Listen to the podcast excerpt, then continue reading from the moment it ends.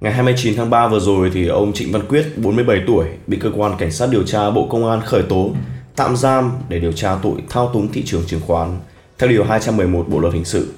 Ông bị cáo buộc gây ra thiệt hại nghiêm trọng cho các nhà đầu tư, ảnh hưởng đến hoạt động của thị trường chứng khoán Việt Nam. Các nhà chức trách cho rằng Chủ tịch FLC Trịnh Văn Quyết điều hành nhân viên dùng 20 tài khoản chứng khoán liên tục mua bán, tạo ra cung cầu giả nhằm giao dịch chui hơn 1.689 tỷ đồng. Và nội dung postcard này của chúng tôi ngày hôm nay sẽ giải đáp cho các bạn thế nào là thao túng thị trường và cái kết của những vụ thao túng thị trường nổi tiếng trên thế giới. Thao túng thị trường là những hành vi làm tăng, giảm giá chứng khoán hoặc là gây ảnh hưởng đến thị trường nhằm đạt được mục tiêu có lợi cho riêng mình. Hầu hết các hành vi thao túng thị trường đều là bất hợp pháp. Pháp luật Việt Nam quy định hành vi thao túng giá chứng khoán là một trong các hành vi bị cấm trong hoạt động về chứng khoán và thị trường chứng khoán. Cụ thể như sau: sử dụng một hoặc là nhiều tài khoản giao dịch của mình hoặc là của người khác hoặc là thông đồng để thực hiện việc mua bán chứng khoán nhằm tạo ra cung cầu giả tạo giao dịch chứng khoán bằng hình thức cấu kết lôi kéo người khác mua, bán để thao túng giá thị trường chứng khoán, kết hợp hoặc là sử dụng các phương pháp giao dịch khác để hoặc kết hợp tung tin đồn sai sự thật, cung cấp thông tin sai lệch ra công chúng để thao túng giá chứng khoán. Những hành vi nào thì được coi là thao túng giá trên thị trường chứng khoán? Đầu tiên, đó chính là sử dụng một hoặc là nhiều tài khoản giao dịch của mình hoặc là của người khác, hoặc là thông đồng, mua liên tục hoặc là bán liên tục chứng khoán nhằm tạo ra cung cầu giả tạo Thứ hai, đó là đặt lệnh mua và bán cùng loại chứng khoán trong cùng một ngày giao dịch, hoặc là thông đồng với nhau giao dịch mua, bán chứng khoán mà không dẫn đến chuyển nhượng thực sự quyền sở hữu, hoặc là quyền sở hữu chỉ luân chuyển giữa các thành viên trong nhóm nhằm tạo ra giá chứng khoán cung cầu giả tạo. Thứ ba, đó là liên tục mua hoặc là bán chứng khoán với khối lượng chi phối vào thời điểm mở cửa hoặc là đóng cửa của thị trường nhằm tạo ra mức giá đóng cửa hoặc là giá mở cửa mới cho các loại chứng khoán đó trên thị trường. Thứ tư đó là giao dịch chứng khoán bằng hình thức cấu kết lôi kéo người khác liên tục đặt lệnh mua, bán chứng khoán gây ra ảnh hưởng lớn đến cung cầu và giá chứng khoán thao túng thị trường chứng khoán. Thứ năm, đó chính là đưa ra ý kiến một cách trực tiếp hoặc là gián tiếp thông qua phương tiện thông tin đại chúng về một loại chứng khoán, về tổ chức phát hành chứng khoán nhằm tạo ảnh hưởng đến giá của các loại chứng khoán sau đó. Và cuối cùng đó chính là sử dụng các phương thức hoặc là thực hiện các hành vi giao dịch khác hoặc kết hợp thông tin đồn sai sự thật, cung cấp thông tin sai lệch ra công chúng để tạo ra cung cầu giả thao túng giá chứng khoán. Theo những chuyên gia trong lĩnh vực chứng khoán, thao túng có thể gây ra nhiều hậu quả khôn lường. Thiệt hại trước mắt là làm đảo lộn diễn biến thị trường, khiến các nhà đầu tư nhỏ lẻ dễ gánh thiệt hại nặng về tài sản. Còn xa hơn, các vụ việc thao túng thị trường chứng khoán, lan truyền thông tin sai sự thật sẽ gây ảnh hưởng lớn đến niềm tin, lợi ích của các nhà đầu tư, tính bền vững, công khai, minh bạch của thị trường chứng khoán. Và sau đây sẽ là một số lời khuyên hữu ích giúp các nhà đầu tư tránh bị ảnh hưởng bởi các hành vi thao túng giá. Tích lũy kiến thức về thị trường chứng khoán. Nhà đầu tư cần phải tìm hiểu các kiến thức về thị trường, quy luật cung cầu, các yếu tố tác động tới giá của một cổ phiếu. Nhờ việc nắm rõ kiến thức, nhà đầu tư có thể chủ động đưa ra các quyết định đầu tư ít bị tác động bởi tin đồn và nhận ra hành vi thao túng để tránh. Tiếp theo đó là hiểu rõ về doanh nghiệp. Với các doanh nghiệp có hoạt động kinh doanh tăng trưởng ổn định, ban lãnh đạo có tầm nhìn và định hướng phát triển bền vững, cơ cấu tài sản hợp lý, tất yếu giá cổ phiếu của doanh nghiệp đó sẽ tăng trưởng đều qua các năm. Nếu nhà đầu tư mua cổ phiếu của các doanh nghiệp này ở mức giá phù hợp, xét mặt bằng dài hạn, nhà đầu tư sẽ có lãi. Ngoài ra các nhà đầu tư nên lựa chọn đầu tư vào cổ phiếu của các công ty mà mình hiểu rõ về lĩnh vực kinh doanh để dễ dàng phát hiện các bất thường trái với quy định của thị trường. Xây dựng chiến lược đầu tư rõ ràng, nhiều nhà đầu tư thiếu kinh nghiệm và chiến lược đầu tư đã đưa ra những quyết định mua và bán phụ thuộc vào tin đồn và diễn biến ngắn hạn của thị trường thay vì giá trị thực sự của cổ phiếu. Nhà đầu tư thường mua vào nhiều khi thấy giá của một cổ phiếu có xu hướng tăng và vội vã bán tháo khi giá cổ phiếu có dấu hiệu giảm mà không xét tới các yếu tố vĩ mô, nội tại của doanh nghiệp. Trên thế giới đã có rất là nhiều những cái vụ thao túng thị trường nổi đình nổi đám, đặc biệt là ở Mỹ và trên phố Wall trong những vụ thao túng thị trường này thì có kẻ phải rơi vào cảnh tù tội, người thì thân bại danh liệt, nhưng lại cũng có những kẻ mà không bị hề ấn gì cả. Và bây giờ chúng ta hãy cùng tìm hiểu một vài những cái câu chuyện liên quan đến thao túng thị trường.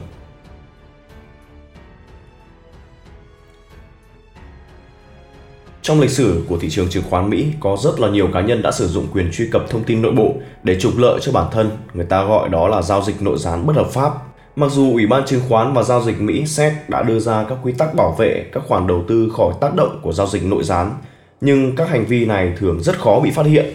Như vậy, khi ai đó bị bắt quả tang với giao dịch nội gián, sự kiện có thể gây ra tranh cãi, thậm chí là tranh chấp. Các trường hợp vi phạm cũng có xu hướng thu hút nhiều sự chú ý của giới truyền thông, đặc biệt nếu người đó bị buộc tội là một nhân vật được công chúng biết đến rộng rãi. Dưới đây sẽ là 4 trường hợp đáng chú ý của giao dịch nội gián bắt đầu từ thế kỷ 20 và kéo dài đến tận thời hiện tại. Đầu tiên đó là bán khống cổ phiếu của chính công ty mình. Sau khi sụp đổ của thị trường chứng khoán phố Wall năm 1929, có thông tin tiết lộ rằng Albert Wingin, người đứng đầu ngân hàng JP Morgan Chase, đã bán khống hơn 40.000 cổ phiếu của chính công ty mình, sử dụng các công ty thuộc sở hữu gia đình mình để che giấu và giao dịch. Ông Wingin đã tạo dựng được lợi thế đặc biệt trong việc điều hành công ty của mình. Vào thời điểm đó, không có quy định cụ thể nào nhằm ngăn cấm việc bán khống cổ phiếu của chính công ty mà người đó đã sở hữu. Vì vậy, sau vụ sụp đổ năm 1929, khi mà nhiều nhà đầu tư rơi đài cùng một lúc, ông Wingin đã kiếm được 4 triệu đô la một cách hợp pháp khi bán khống 42.000 cổ phiếu của ngân hàng này. Cho đến năm 1932, khi Thượng viện Mỹ điều tra về nguyên nhân của vụ cổ phiếu lao dốc năm 1929, các giao dịch của Wingin mới được công chúng biết đến. Ngoài lợi nhuận kiếm được từ việc bán khống cổ phiếu của chính công ty mình, ông cũng nhận được khoản trợ cấp 100.000 đô một năm từ ngân hàng. Sau đó, ông đã từ chối nhận lương hưu do bị công chúng và giới truyền thông phản đối kịch liệt. Ông Wingin không phải là người duy nhất tham nhũng trong thời gian này. Đạo luật chứng khoán và hồi đoái năm 1934 đã được thông qua để ngăn chặn những trường hợp tham nhũng, tăng cường tính minh bạch trên thị trường tài chính và giảm thiểu các hành vi gian lận hoặc là thao túng. Đặc biệt, đạo luật bao gồm điều khoản winging cấm các giám đốc công ty bán khống cổ phiếu của chính họ để thu lợi khi mà công ty lâm vào hoàn cảnh khó khăn. Câu chuyện thứ hai đó là tiền nộp phạt gấp đôi lợi nhuận thu được. Ivan Borsky là một nhà giao dịch chứng khoán người Mỹ. Ông đã trở nên nổi tiếng với một vụ bê bối giao dịch nội gián trong những năm 1980. Vụ bê bối này cũng liên quan đến một số nhân viên công ty khác tại các ngân hàng đầu tư lớn ở Mỹ. Họ đã cung cấp cho ông những lời khuyên về các vụ tiếp quản công ty sắp tới. Ông Bosky có công ty môi giới chứng khoán của riêng mình tên là Ivan S. Bosky Company. Bắt đầu từ năm 1975, khi mở công ty, ông đã kiếm được một số tiền khổng lồ khi đầu tư vào các vụ thâu tóm công ty. Năm 1987, sau khi một nhóm các đối tác của công ty ông đâm đơn kiện về các thỏa thuận pháp lý gây hiểu lầm, SEC bắt đầu điều tra ông. Sau đó, người ta tiết lộ rằng ông đã đưa ra quyết định đầu tư của mình dựa trên thông tin nhận được từ nội bộ doanh nghiệp. Ông Bosky đã trả tiền cho các nhân viên công ty ngân hàng đầu tư Bertrand Lambert có liên quan đến các chi nhánh mua bán và sát nhập để lấy những thông tin giúp ông giành lợi thế trong việc mua bán. Ông Bosky đã kiếm được lợi nhuận khổng lồ từ hầu hết các thương vụ M&A lớn trong năm 1980, bao gồm Getty Oil, Nabisco, Woods Oil, Chevro và Texaco. Các hành vi vi phạm đã giúp ông thu về tổng cộng 50 triệu đô lợi nhuận bất hợp pháp. Ông Bosky bị kết tội giao dịch nội gián vào năm 1986 và nhận bản án 3,5 năm tù và nộp phạt 100 triệu đô la. Mặc dù được thả chỉ sau 2 năm, ông đã bị xét cấm bước chân vào thị trường chứng khoán vĩnh viễn.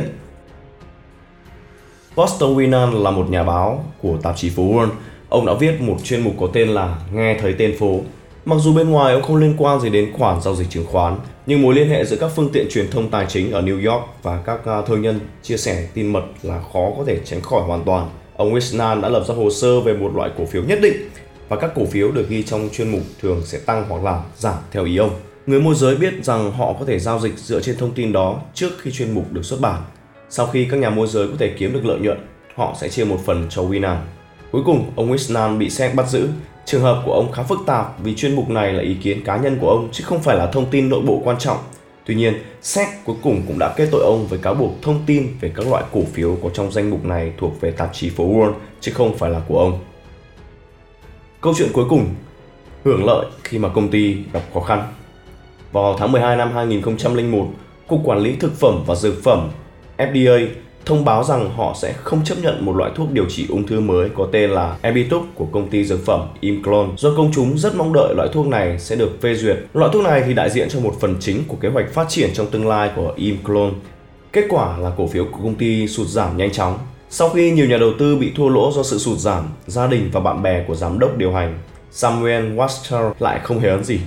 Sau đó, SEC đã phát hiện ra rằng trước khi công bố quyết định của FID, nhiều giám đốc điều hành đã bán cổ phiếu của họ dựa trên hướng dẫn của ông Wesker và ông đã bán cổ phiếu của chính mình. Trên thực tế, chỉ vài ngày trước khi thông báo được đưa ra, doanh nhân người Mỹ Martha Stewart đã bán khống khoảng 4.000 cổ phiếu của công ty. Vào thời điểm này, cổ phiếu vẫn giao dịch ở mức cao và bà Twister đã kiếm được tầm khoảng 250.000 đô.